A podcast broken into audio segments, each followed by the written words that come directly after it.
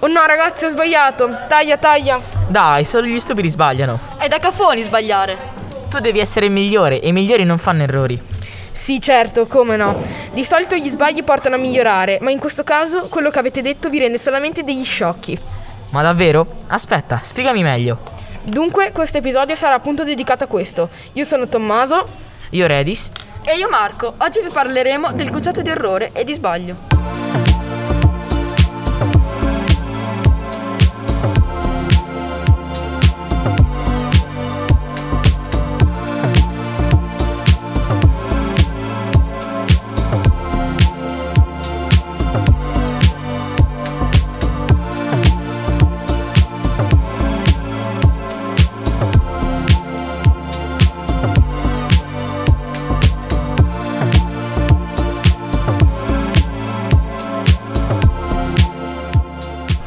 Allora ragazzi, ora vi spiego meglio.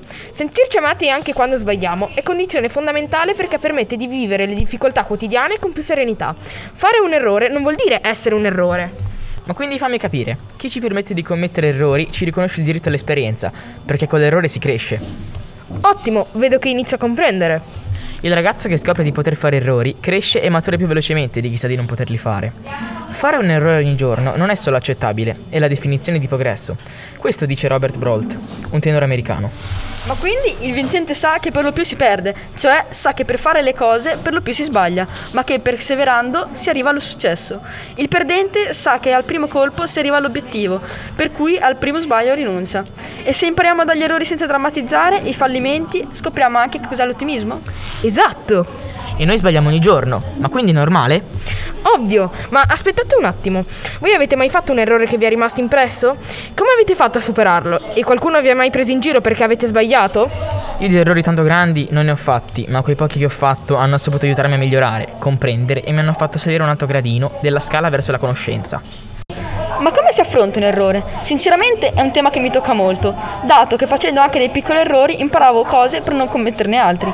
Ma attenti, questo non gi- vi giustifica sbagliare. Bravi, cominciate a capire. Molti potrebbero pensare che sia solo una frase consolatoria o una giustificazione per cercare di far pesare a meno il fallimento, ma non è così. L'insuccesso può essere un utile momento di crescita e di apprendimento, anzi è uno dei momenti migliori. Anche a me, ad esempio, è successo di offendere alcune persone. Poi ho cercato di rimediare. In coscienza ho capito di aver sbagliato e ho chiesto scusa. Solo i robot non sbagliano, perché non sono umani. Altre volte mi è successo anche che quando facevo piccoli errori non venivo ripresa abbastanza e commetto di nuovo gli stessi. Un amico vero, oppure un compagno a scuola, se vi richiama e vi corregge mentre state facendo uno sbaglio, è più efficace di un adulto. Sapete perché? Perché lo ascoltiamo con più attenzione. Hai ragione, ma ora parliamo della situazione in classe, degli errori più comuni o dell'aiuto che diamo ai compagni e che loro danno a noi. È molto bello quando il mio compagno mi viene ad aiutare e mi regala un eh, granello di sabbia.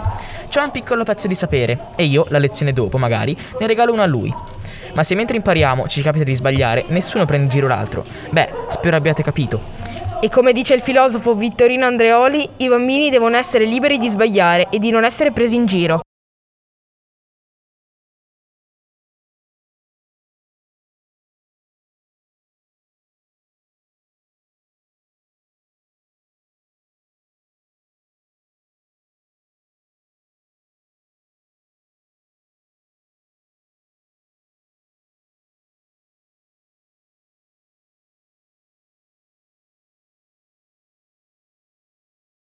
Per oggi è tutto, ci si becca! Ciubecca!